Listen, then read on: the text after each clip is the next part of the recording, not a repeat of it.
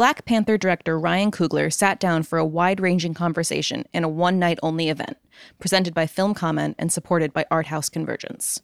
Watch the entire conversation with Coogler at filmcomment.com slash Black Panther. Support for Film Comment comes from Sundance Institute, home to the Sundance Film Festival, returning January 24th through February 3rd. Additional info, including pass and package details, at sundance.org.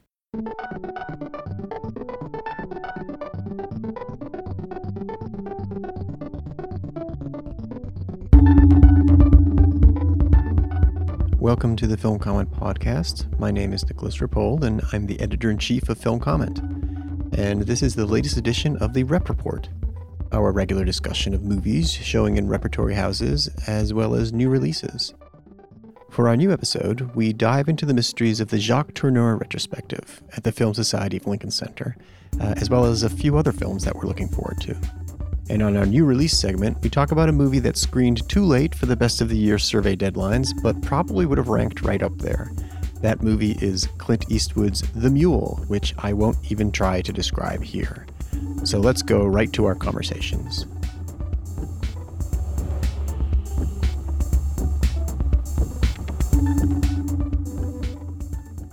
Welcome to another edition of the Rep Report, where we talk about movies that are at repertory houses or other establishments that show films or projections or anything in the realm of moving image. My name is Nick Rapold. I'm the editor in chief of Film Comment, and I'm very happy today to be joined by uh, Nick Pinkerton, critic and regular film comment contributor. Jon Dieringer, founder for Screen Slate. Nellie Killian, programmer and contributing editor at Film Comment. And we have one giant thing we want to talk about, but many smaller things as well. Uh, probably the big event right now for a lot of uh, rep rep rats. Can I coin that? I don't think you coined it, but no. Okay. you can say rep hounds. Better still. Better still. Okay. A nobler animal. rep hounds. For rep hounds, as we call them, uh, the big event probably is the Jacques Tourneur series, uh, which also happens to be under the same roof where we are now at the Film Society of Lincoln Center. This is a, I don't know if it's totally complete retrospective, but basically. It's dang near if it's yeah. not. Um, I see. I mean, I don't think there are any of the French films. Do they have TV in it? There is some television work. Let's all discover what's in this series right now in real time. Um, and uh, several of the shorts uh, made in the late 1930s, uh, prior to the Val Lewton collaborations, um, which are probably the works that he's best known for Cat People, I Walked with a Zombie, and The Leopard Man. Uh, but it's a, a real. Uh, a real embarrassment of riches. Yes, and a lot of a lot of film, a lot of the good old celluloid That's flickering true. through. Uh, and I just want to plug. Nick wrote a, a, an excellent essay uh, in our current issue of Film Comment, the November December issue, which I encourage you to seek out. I think it's online now. We, it is, yes. Yes. So you doing should, sick metrics. That's right. Yeah, just blowing everything else out yeah, of the water. Yeah. Well, you got my click. Um, I read your essay and I was struck by the uh, quote from Pedro Costa about the oblivion at the center of watching so many of his films, mm-hmm. the sort of not even like dreamlike state of watching them, but that there is it was funny because I was thinking about this podcast and I was trying to remember the details of some Jacques Tourneur movies. And I looked to your article to refresh my memory, and you sort of confirmed that, in fact, they are kind of hard to sort of remember on a on this like plot detail level. Well, I mean, what's true, I think, of all films that they do tend to get stripped down to the essential by memory, and they just become these sort of fragments floating in the ether, I think is like triply true of Tourneur's films in some ways because the plotting tends to be I won't say motivated by dream logic exactly, but there is a sort of meandering quality that runs through them it's it's not uh, you don't see a lot of like real chains of like cause and effect running through Tourneur or, or when you do they become so difficult to follow and so complicated that you quickly sort of lose the thread. An example I would give is The Leopard Man, which the plot is sort of set into motion by some show folk coming into, uh, I believe it's New Mexico town, and trying to spice up their act by uh, putting a live animal in the show. And the live animal gets loose, and people start dying in the town, mostly uh, poor Mexican Americans, um, because of these pea brained show folk. But what actually is afoot turns out to be something much stranger, and it's almost a sort of proto giallo type plotting. Um, I do see a lot of sort of similarities and the just baroque strangeness. And again, it's not a matter of like this happens because that happens, but this happens and then this happens and then this happens. And it has some of that sort of propulsivity of I think dream logic. And because of that, there are little things that bob to the surface, but it's difficult to like keep a handle on the movies in total. I mean, I think it's also just how striking, like, you know, there's these unforgettable images in so many of the films as well um, that also sort of have that, you know, you think about, I think about Out of the Past and I think about the sort of uh, like landscape uh, near the gas station. You know, it's just. Uh, or Mitchum pulled over on the shoulder of the road Exactly, and yeah. his face, this sort of flicker of whiteness and this overall dark. And the, just the general sort of nocturnal heaviness of things. Yeah, I mean, I th- the film of his I had watched most recently was Night of the Demon, which just came out on um, this like insanely comprehensive Blu-ray in the UK, which is worth checking out. But yeah, similarly, even though I had just watched it, I'm I'm mostly just left with impressions of it. Um, particularly the scene where uh, Dana Andrews is uh, confronting the magician on his property, and then all of a sudden this just windstorm slowly builds, and it's a really subtle effect that you know builds to this maddening crescendo. And um, yeah, it's not really it's not really motivated by plot or like a cause and effect type of thing. It's just a really uh, sort of uh, ineffable uh, image or moment that, um, yeah, elevates it. Yeah, it's it's possible that it's worth mentioning.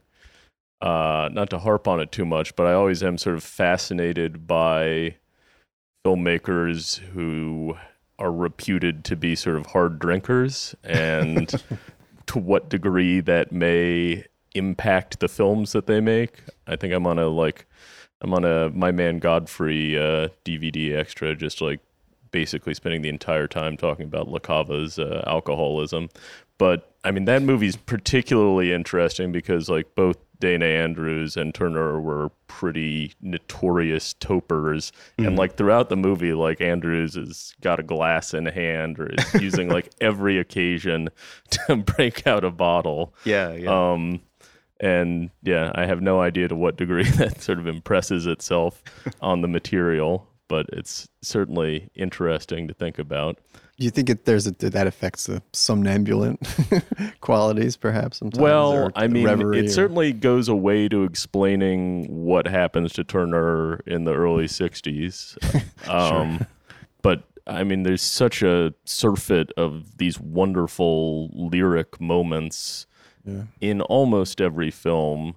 Uh, I was asked earlier if there had been any anything that had really blindsided me, and I think the one that did just for its sheer sort of pictorial qualities is uh, Way of a Gaucho, Oh, shot on location down in Argentina.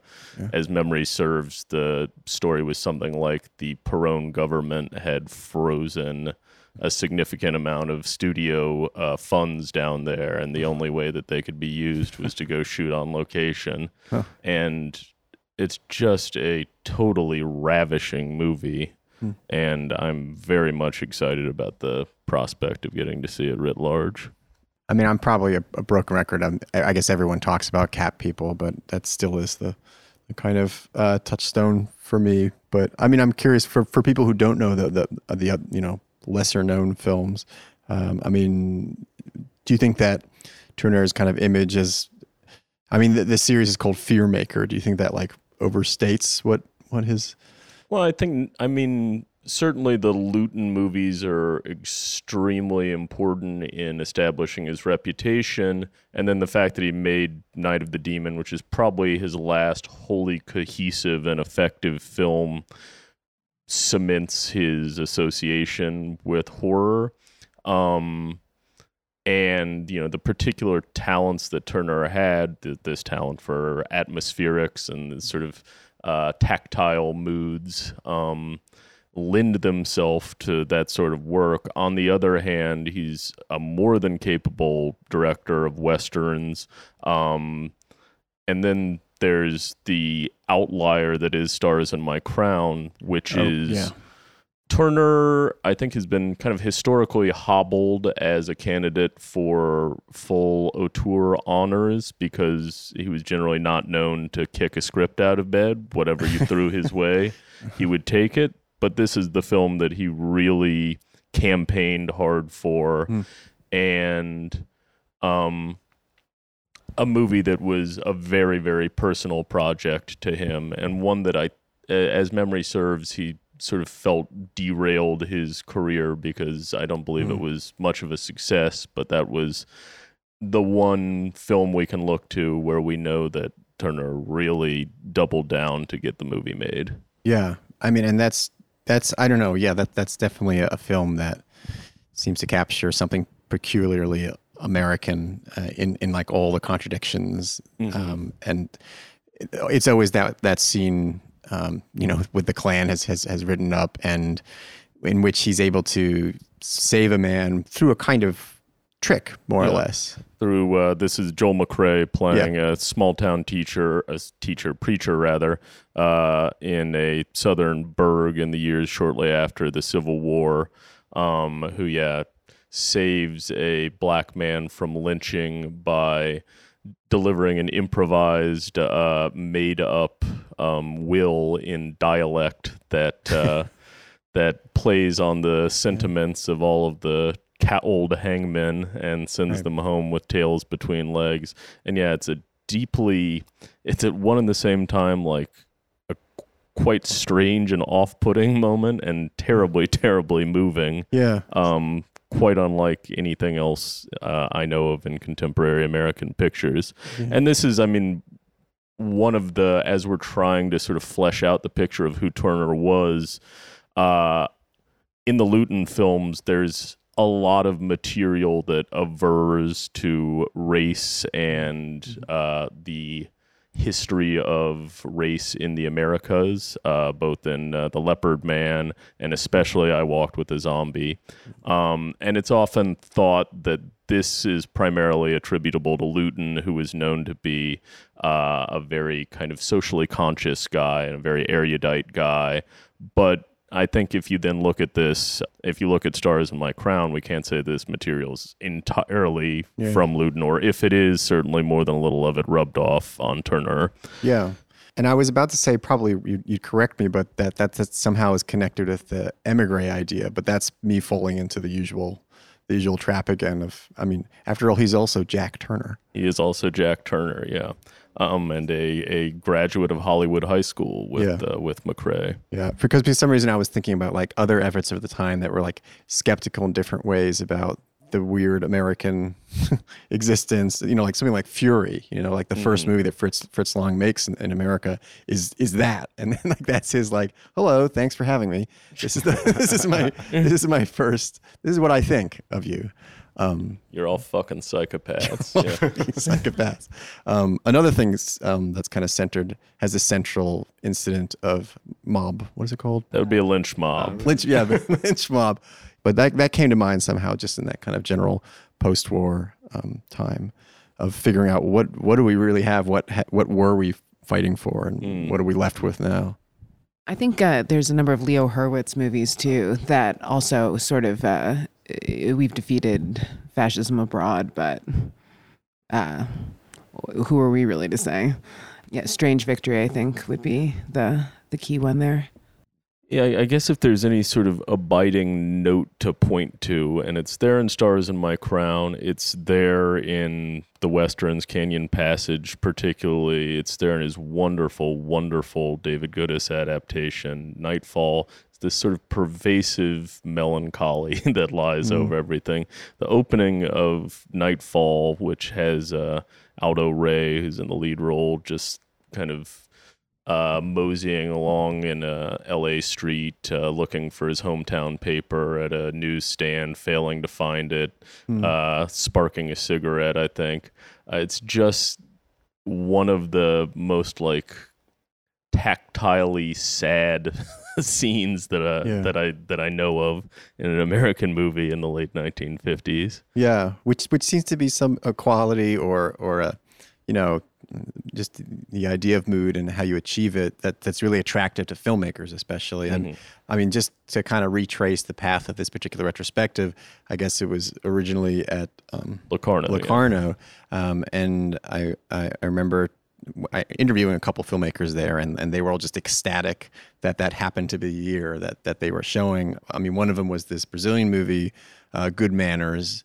where you know the the, the, the um, two filmmakers were so into the idea, the kind of transformative potential that you have in entering that kind of dream space, and th- they kind of harnessed it for more political, more ov- overtly political ends. Um, but there's just something about because I don't know. I mean, how many movies do you see now or feature films that really are able to um, achieve a, a, a, that en- enveloping sense of Mhm. mood?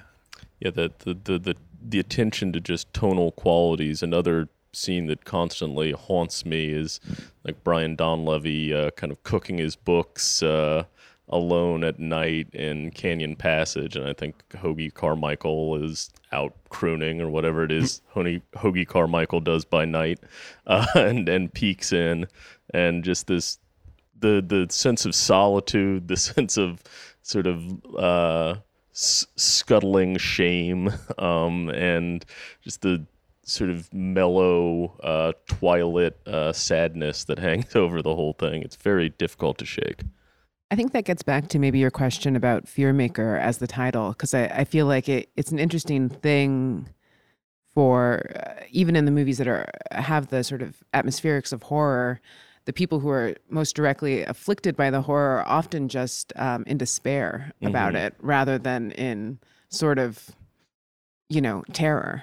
Or a or a sort of low front of anxiety constantly hanging over things. And uh, sort of just this uh, maybe acceptance of a sort of melancholic existence they'll have to have as a result of being cursed one way or another, um, which I think applies to something like Out of the Past as well as as the horror films. hmm And I think that's what makes Tourneur in some ways an ideal cult director. It's an odd comparison, but I would say it's it, it's almost could be likened to like Naruse, like it's somebody who just has this mood and if it happen you know, if the gears happen to click for you, that's the one place you can go for it. Yeah. Like you if you want to sort of luxuriate in that slightly lonesome, slightly anxious quality that uh, Tourneur is able to summon up with more than a tincture of like romanticism to it as well, and this just extraordinary.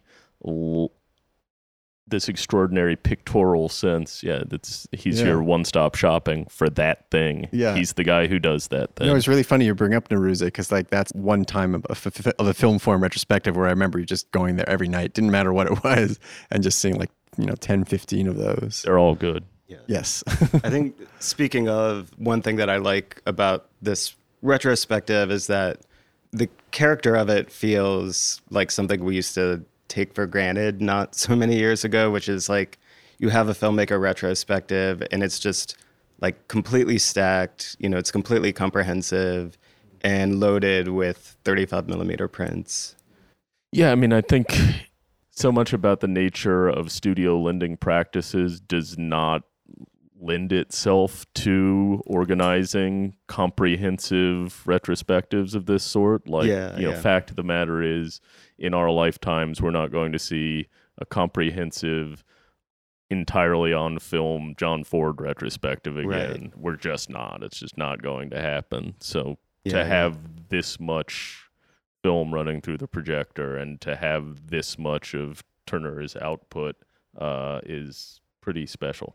I think there's been a, a trend towards more thematic series as well. I mean, I think all, I, I- I mean, I know part of it is it's more difficult to get people out for, as you said, a. I mean, you listed a late Tourneur earlier that I have War never. Gods of the Deep.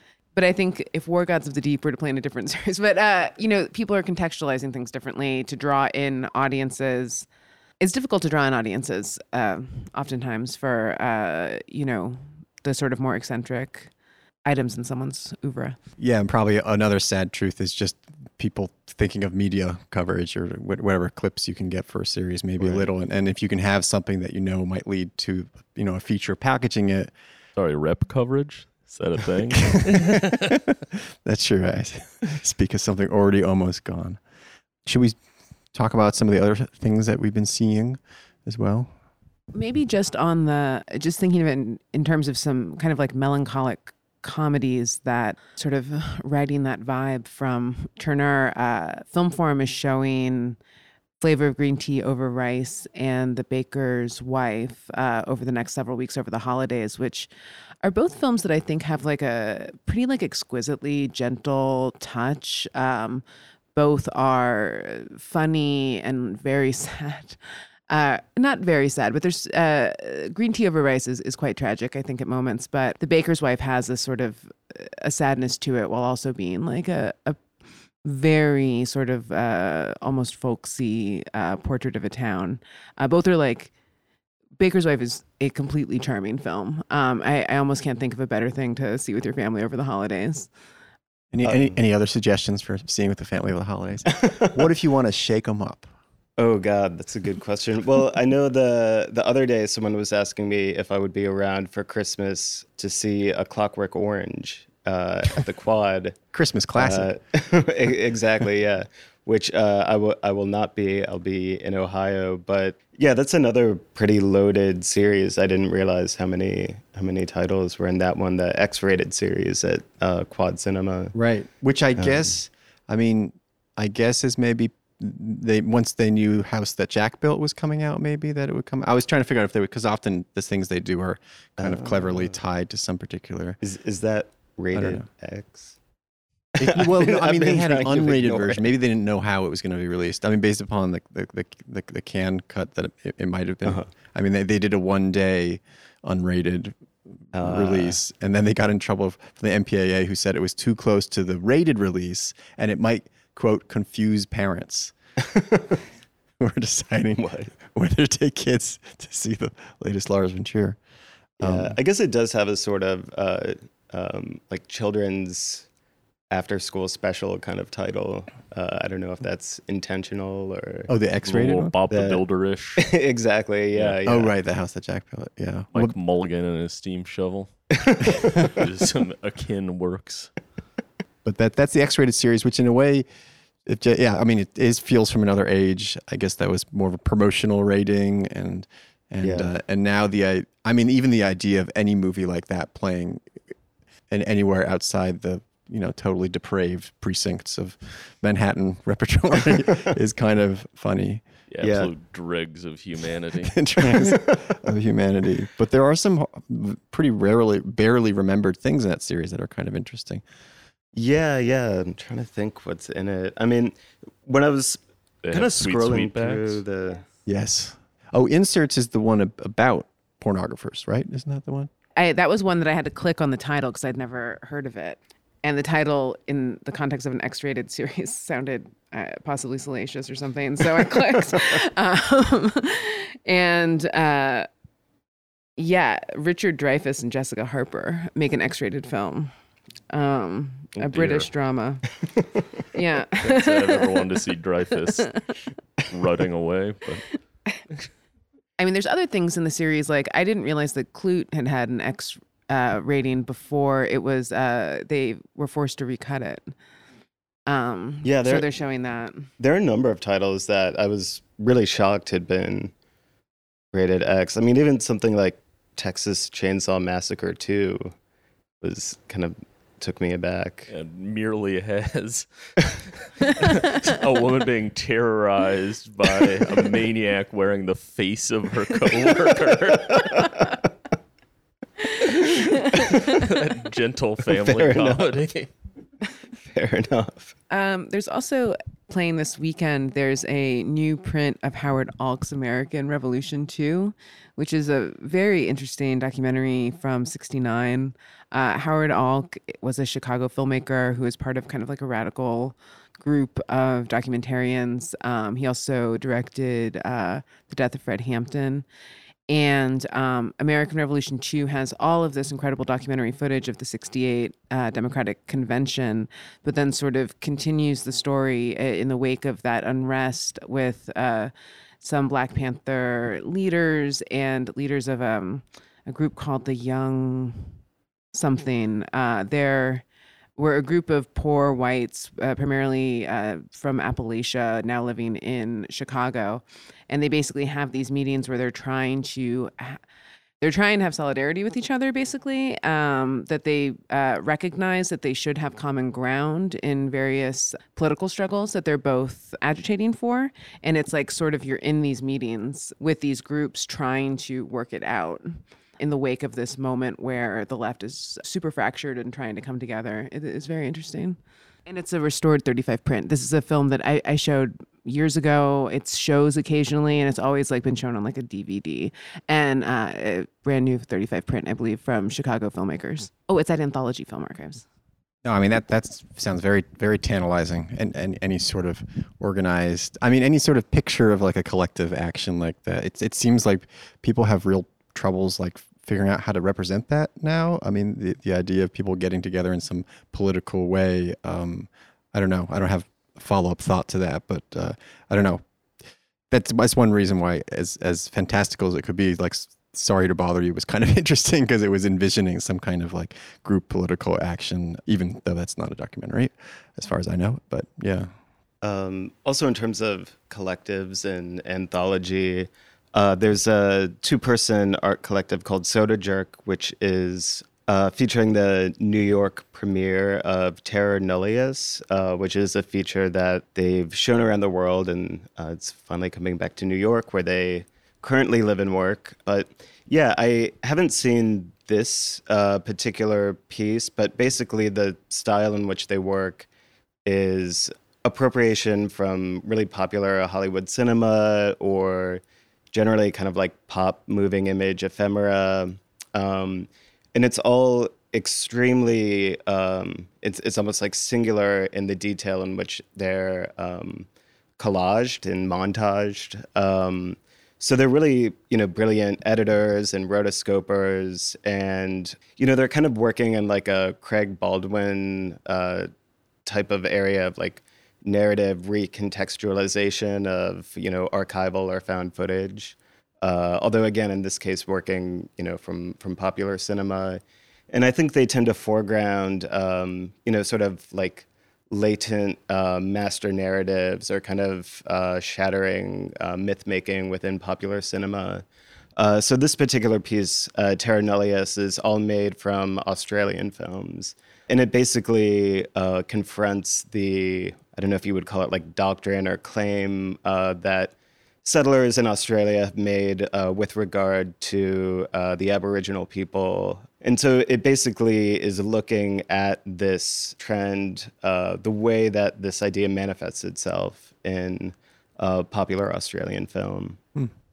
it's that. Um, for some reason, I'm thinking of that documentary about Aust- what is it called? Not Hollywood, not quite Hollywood. Do you remember that one about the Aust- Uh-huh, yeah, yeah. exploitation Yeah. movies? Yeah. Well, they were telling me that they were excited to finally show it in New York because their New York friends know more about Australian cinema than their Oh. Australian friends, or at least in terms of exploitation film and stuff. Could just be the people that they know uh, here. But um, Did I read that they sort of ran afoul of some sort of Australian film certifying board with this film? Yeah, yeah. So, um, so as artists, they work a lot based on, um, you know, commissions and grants. And there's a foundation whose name I can't recall off the top of my head, but they asked to have their name removed from it. and declared the film to be un-Australian. And they may have even Did you tried say to un-Australian? un- un-Australian. well, right. And they may have even tried to prevent it from being shown. I mean, it was definitely shown, and I think Guardian Australia put it as their like number three movie of the year or something. and that's coming up um, where, where again? That's So that's at Anthology, Anthology, uh, this yeah. weekend. So listeners will have missed the opportunity to see it. Uh, but they are they do have a number of shows coming up in 2019. Uh, again, I think mostly in Australia, where hopefully Film Comment has a robust uh, listenership. I think we actually have a figure on that, but uh, I'll, I'll, I'll, I'll get it right next time. Cool. Uh, as well as uh, Denmark, I think they have. Oh, Denmark's big huge. millions. We have millions Okay, there. awesome. Millions in Denmark. Uh, and then they are New York based, so they they tend to screen uh, every so often. They're also known for they did a long form music video for the Avalanches, so their last album, uh, which I think is called The Was. It's like um, it's almost like an album length remix. It's like 35 minutes uh, condensed of the album. And then they've done, yeah, like a video for it, and it's really a perfect marriage between artist and art, artist and artist because the again like the the richness of the collage you know visually and that idea of appropriation i think is really shared between the musician and visual artists Yeah. Well, we should probably wrap wrap up so we can uh, get to our next segment. Anyone have want to mention a single title that they're going to go see soon? Now, soon. I think I'll probably see Trouble in Paradise at Metrograph during the Grifter series. That's like a delightful film, and um, I haven't seen it in a while, so I'm looking forward to that. Sexy romp. I, I actually was pr- probably. I mean, they are showing the grift, actually showing the grifters too. I'm probably going to see that. I was just talking with with someone about how that movie just uh, it. You had the Jim Thompson feel of an actual disgusting demi-monde existing. That is, I, I feel like movies are not successful at, at creating. But that was like you know that that the off-screen just awful world where you turn a court, you turn down the wrong alley, and there's a whole terrible world waiting for you. Nick, what do you think? Tourneur? I'm just I'm just voting a straight Tourneur ticket. Um, Yeah. yeah. I mean, wh- where, where does where does one end? Um, with uh, with JT. Yeah. Yeah, I don't know. I got nothing. Here. all right, all right. And with with that, uh, I think we'll we'll come to an end. Uh, but stick around. We'll be going into new releases in a second. But thank you, all of my fellow rep lovers. thank you Support for Film Comment comes from Sundance Institute and the Sundance Film Festival, returning January 24th through February 3rd. Presenting world premieres of independent film, along with live music, filmmaker conversations, and more. Screenings in Park City, Salt Lake City, and Sundance Resort, all in the festival's home state of Utah. Additional info, including pass and package details, at sundance.org. In a very special live stream event that took place on November 27th, Black Panther director Ryan Coogler sat down with film comment editor in chief Nicholas Rapold for a wide ranging conversation. This one night only free screening and talk, presented by Film Comment and supported by Art House Convergence, offered audiences the chance to experience the acclaimed film on the big screen with their local communities. Watch the entire conversation with Coogler at filmcomment.com slash Black Panther. Uh, so we're back, as you can tell. and um, this is now the new releases portion of, of our podcast. And, and now joining our super group. Uh, Kameron Collins from Vanity Fair. And Nick, uh, uh, your reference just lights the way for us about where, what we're going to talk about. Yeah, well, it's, it's, I, I wanted to, I wanted to come in singing in the character of Walt Kowalski, the Gran Torino theme.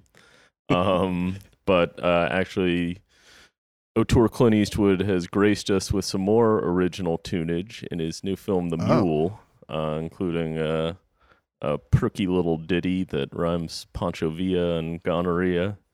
Uh, Is this true? Can someone else? this is all true. This is true. Everything, everything that we I'm have gonna said. I'm gonna periodically ask this about your, your claims about the mule. So just so you know, because you guys can make up anything. I'm I have not seen it, but I'm in the presence of three people who have seen it. Yeah, I'll I'll briefly venture a synopsis. The true tale of a nonagenarian uh, Midwesterner who became a cartel drug mule has been brought to the screen by 88 year old Clint Eastwood with his second film of 2018, uh, with a screenplay by the Gran Torino scribe, whose name presently escapes me. Nick Schenk, Nick Schenk. maybe. Yes. Um, I don't. I don't want to get sidetracked on plot alone because it's not what one would call a plot-heavy uh, film. Uh, its subject is a meandering old man who is put to use uh, for legal purposes, and it is very much the work of a meandering old man. It takes its sweet time. So much of it, you can say, does not drive a, any kind of plot forward whatsoever. And the Eastwood performance is very interesting because this is I think it's been six years since he was in trouble with the curve, 10 years since Gran Torino, and he's diminished significantly. I mean, he is visibly smaller on screen now. And even 10 years ago in Gran Torino, that movie still sort of traded on the fact of his imposing physical presence. This is the first time that that's just sort of a non factor in a character that he's playing. Um, instead, Earl Stone, I believe is the character's name, who is a horticulturist specializing in daylilies, who's been driven out of business by the dang internet, kind of is a character who survives by his wits, and a lot of that is playing on people's assumption of his senility. And it's almost a sort of Hamlet act. He's just senile north northwest, but when the wind blows southerly. Uh, he knows the difference between a hawk and a handsaw. And similarly, you know, while watching the movie, there are moments that sort of play on your expectations of what a nearly 90 year old filmmaker does, can do, and to what degree they're responsible for what they're doing. And it's an incredibly canny and strange act that he plays both on screen and with an audience. And gee, there's a lot of a lot to dig into here. Yeah, t- uh, building off of what Nick said about uh, there being a lot to build into, I think what I, I mean, I was not surprised to see that some of the early responses to this were kind of what you would expect people to say about a Clint Eastwood movie in which he, you know, uses some racial pejoratives. There's a there's a frankly to me it's a punchline. Maybe not everyone feels that way. A moment where he encounters a group of dykes on bikes and uh, accidentally misgenders one of them, but also teaches them how to fix their motorcycle. And his going line is "Buy dykes," which, which in context, which in context plays differently than the way that I'm describing it, and also their reaction is, I think, different than what I was expecting. But there are moments like that. He he, um, in the midst of making a run, he uh, sees a black family on the side of the road who need to have a tire changed and they don't know how to because they're millennials and we don't know how to do anything. Um, and he addresses them as Negroes, and they respond. They they they do not let that. They don't let them get away with it. But there's a there's a lot of stuff like that, and I so I was not surprised to see that some people's reactions were, you know, this movie is racist trash. But like Nick, I, I completely agree that actually I think that he's very cannily playing with playing with our expectations of you know he's like the whole thing is like this old like octogenarian old white guy who is a drug mule the cops like the DEA uh, headed by Bradley Cooper and Laurence Fishburne and Michael Pena they are just not looking for this guy nobody is looking for this guy and even within the cartel um, beyond I think the cartel leader played by Andy Garcia who's who's fantastic who has a great sense of humor about this uh, you know, younger people, people lower down in the rung, don't really know what to do with this lackadaisical old guy who sings and eats hamburgers as he's driving thousands, millions of dollars of cocaine. Um, I think it's pretty fascinating, and I think the, I mean, the senility part is is pretty interesting because when you go back and read the kind of original reporting on this guy, on Leo Sharp, the guy that the film's based on, that was also a question, even up to the trial. Just is this guy senile? Um, can is this guy just being used by these cartels to do these awful acts, or is he heavily aware of what he's doing because he has a he has no uh, traffic tickets, but he does apparently have something in his past regarding like delivering drugs or something. Um, so there's just a lot of questions anyway in the story about just what is this guy capable of. And it's interesting to me that Clint Eastwood sort of took that and made that story. It's not really like it's not just the excitement of seeing him be a drug mule and seeing him have threesomes, multiple threesomes. Our fact checkers had to Yeah. ask me about this. Oh, yeah. because I had a line about this, and I was like, "No, I, I'm very sure. I'm very sure. There's, there's this, this is not this is not ambiguous." Uh, but yeah, it's, I think it's fascinating. Yeah, I mean, it's interesting. Like, senility almost seems a little far afield. I mean, I think it's almost more of a, you know, uh, I mean, innocence, I guess, would be the wrong word too, but he's uh, more well, like a, lack of filter a, a cluelessness and a lack of filter. Um, but I mean, he's getting away with a lot just on being sort of charming. Uh, when you first encounter him, he's sort of at the height of his. Uh, um, on top of the Day- daylily world. yeah, he is dominating a daylily convention. uh, seersucker suit, you know, and also uh, it's uh, 10 years in the past, and he sort of struts in with the physicality that you really don't see for the rest of the movie. Um, but yeah, you know, he's, you know, kissing every daylily, uh, you know, uh, saleswoman on the cheek and throughout the sort of you know he sort of turns on the charm with the the guys at the at the shop uh, that hook him up with his uh, cartel packages and like when he does get pulled over or stopped by a cop he just sort of you know chit chats with him about uh, how much he loves dogs as he you know is able to like pull a bit of sleight of hand to make sure that the drug sniffing dog uh, stays away from his load i mean he is he's charming. He's uh, someone that I think everyone sort of just responds to and implicitly like, let's go, which is definitely a result of him being an old white guy, but also the result of him being Clint Eastwood. Um, I, I think can't go unsaid. Well, I, I, I saw uh, some dingus online had uh, had uh, sort of yoked That's some dingus online. That's Some some dingus dingus.com, I think. Yeah, on the dang internet had had kind of yoked this and uh, Green Book, a movie that Cam wrote really wonderfully on together, and I think that that's very wrong-headed, if only for one reason, which is that Green Book is a movie that sort of traffics in. Uh, I think it's a Farberism, uh, like fatuous brotherhood, and uh, it's you know giving us all of these reassuring nostrums about you know we're all the same inside, and you know what what matters the color of a man's skin. Whereas, like the mule insistently hammers on race, and there, I mean, certainly part of it is you know implicit in the story that's being told. But there are things there that, I mean, the scene that Cam mentioned with the black couple at the roadside, I guarantee, goddamn you, every single person at Warner Brothers is like, Clint, please take this shit out. I guarantee you.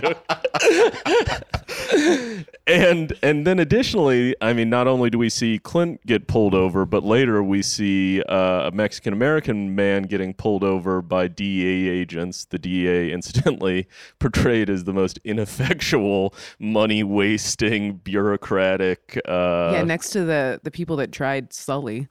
Yeah. Absolutely. the people who tried Sully, the like FBI agent who shoots Kevin Costner in a perfect world. Like, I, I need to put together a master list of A power shitty feds in, in Clint Eastwood movies. Um, but yeah, I'm it, it, and you have this scene where, and it's really a sort of troubling scene where this guy just goes into an absolute like panic when he's pulled over by the DEA. I think I texted to uh, Nellie like uh, Clint's Black Lives Matter now. This is canon. um, but it is not a movie that for two seconds like makes any pretense about race being a non-issue in America. And I will say, for a movie that is it is meandering and sort of seems to be guided by things that just Clint Eastwood thinks are enter- entertaining. Uh, like, you know, like every scene, it's just like, I would say half the scenes like don't really have a reason to be there other than that they're fun to watch, which is exactly, I mean, what better way to make a movie? That it is like they easily could have cut half of these like offending scenes and it would not have change the plot of the movie almost in the slightest. Yeah. Like I I, Uh, there's one bit that I think is a great instance of how canny the character is in sort of playing on people's expectations, where basically Earl winds up at a drop location that he shouldn't know the location of. And he's getting shaken down by some of these cartel guys who are asking him. And it's because one of his contacts on the other end is like put in the wrong address, basically. And they're shaking him down for like who the fuck gave you this address? And he blurts out i don't know they all look the fucking same and like quite it's very obvious if you've been watching the movie like he has very like you know he develops very close relationships with these guys he's working with. He knows exactly who put that address in. He's saying that in order to not get somebody in trouble. So it's just one of these many instances of you know playing on the expectation of his brain being complete Swiss cheese at this point, but perhaps knowing quite a bit more about what's going on. Right, and I think um, Denali's point about just this being a movie about what Clint Eastwood finds entertaining. I think an interesting aspect of this movie is that this character is also a guy who, as far as his family is concerned, is a guy that has not been around because he's a guy who doesn't really know that the party's over. He's just a guy who would rather be at these daily like conventions, getting laid, winning prizes for his beautiful daylilies, which I looked into. Like the real guy actually apparently has like some serious like he's like a serious figure in apparently the daylily world. Um, but you know he he would just rather be with his flowers. He would just rather be in the garden. Um, and he has these these rifts between himself and his ex-wife, played by Dianne Wiest, and his daughter in the movie was played by Alison Eastwood, his daughter. Um, and I, I was telling these guys before we started recording that there was something interesting that I'd found out, and that is that that entire personal aspect of the movie is is in no way related to the original guy who I, I, had to be sure about this because I was looking I was looking in articles. I was just wondering, you know, Alison Eastwood is in this movie. I'm looking at pictures from the, the Mules premiere, and uh, I'm seeing that all eight question mark of his kids. I only knew of seven. There's someone else there who might be one of his kids, plus uh, an ex-wife and current girlfriend are all showing up to events for this film. Um, and uh, as well you know this week finding out about the the death of Sondra Locke and and there are things in the movie that I think echo that as well. These things have nothing to do with uh, Leo Sharp, the original guy. These are Eastwoodisms that are interesting to me because the original guy was estranged from his family. He did not, but he he did not have the sort of conflicting relationship with his daughter. His ex-wife did not die of cancer. She just wasn't talking to him. Um, there are these there are these kinds of personal arcs of reconciliation that are fascinating um, that really give this movie a kind of eerie i've been calling it like it would be a great last eastwood movie because it seems to be a, kind of making amends for some things a reckoning with some things while also doubling down on the i'm going to be the guy who like says negroes in a movie because you expect that. You expect that of me. Um, in the midst of yeah th- these remarkable confrontations with the police that are to my mind very unambiguously not pro-police. Um, so it's just an, an interesting, you know, it's it's Clint. It's it's it's it's full of these things that would seem to be in conflict, but in terms of his worldview, actually aren't, um, Yeah. which is valuable.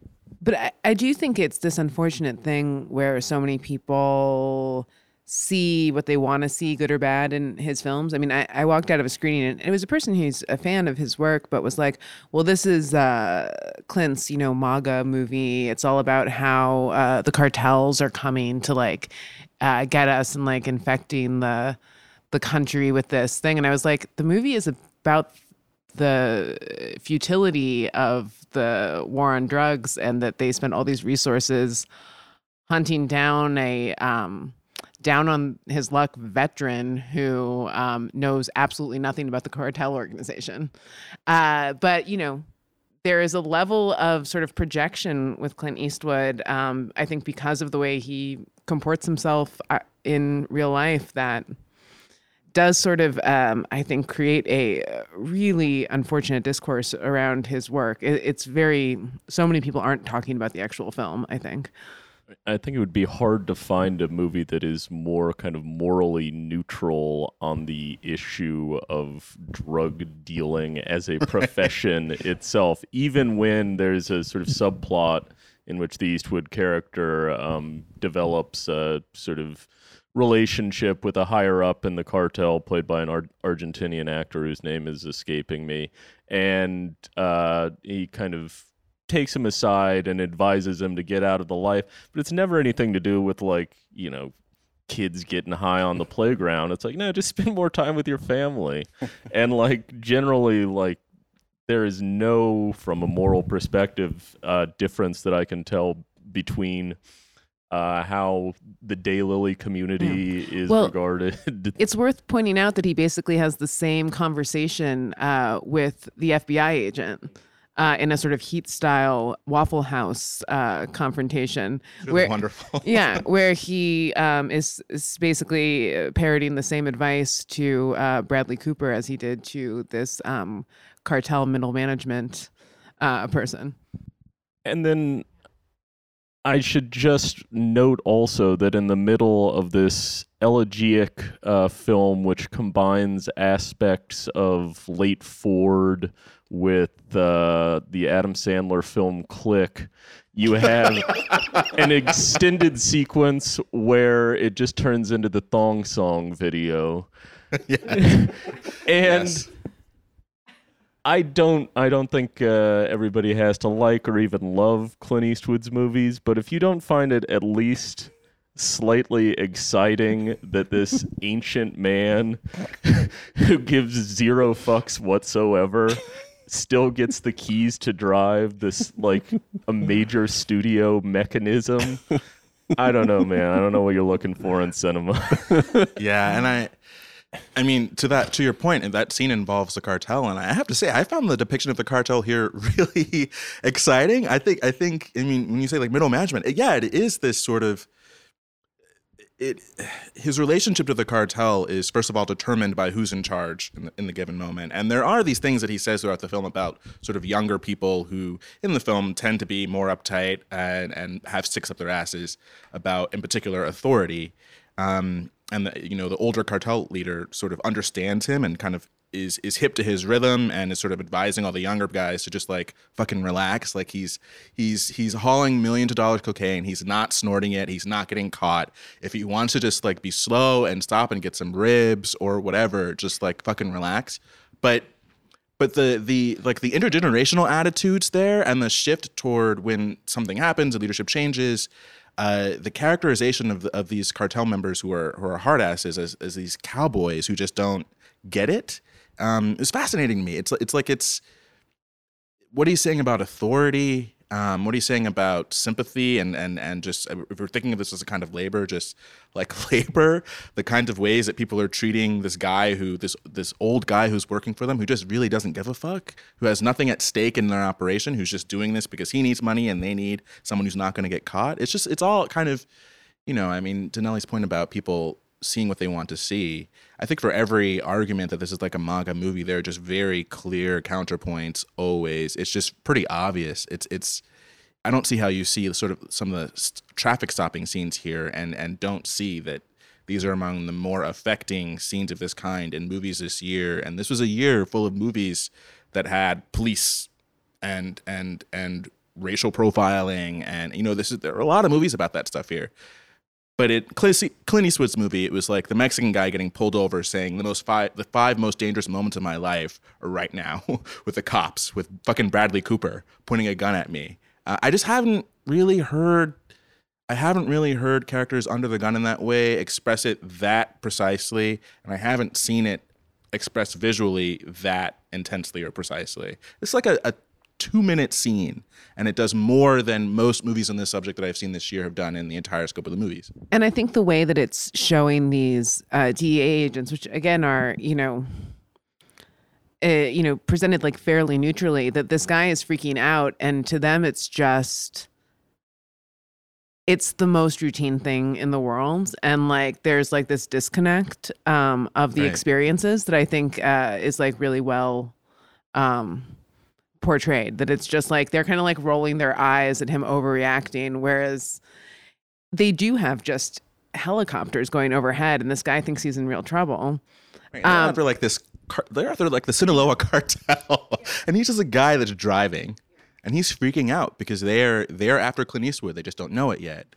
Um, it's really, I think it's a really, frankly, exceptional scene. I So let the old man in, let the old man into your heart. And not don't let him in, in the words of the Toby Keith song that plays over the Mizoguchi esque final shot of the mule. I, I don't really know what to do at this point other than drop this microphone and go see this movie right now. I, I almost feel like an anticlimax to talk about any other movies that are coming out, unless someone wants to, or we just leave it at that? I mean, I don't.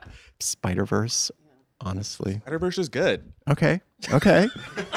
Spider Verse, no Spider Spider Verse uh, is is is is good. It's it's about a different Spider Man, Miles Morales, who's an Afro Latino high schooler in Brooklyn. Um, but it is very much a movie that knows that the narrative problem of superhero movies right now is just the need for everyone to have an origin story.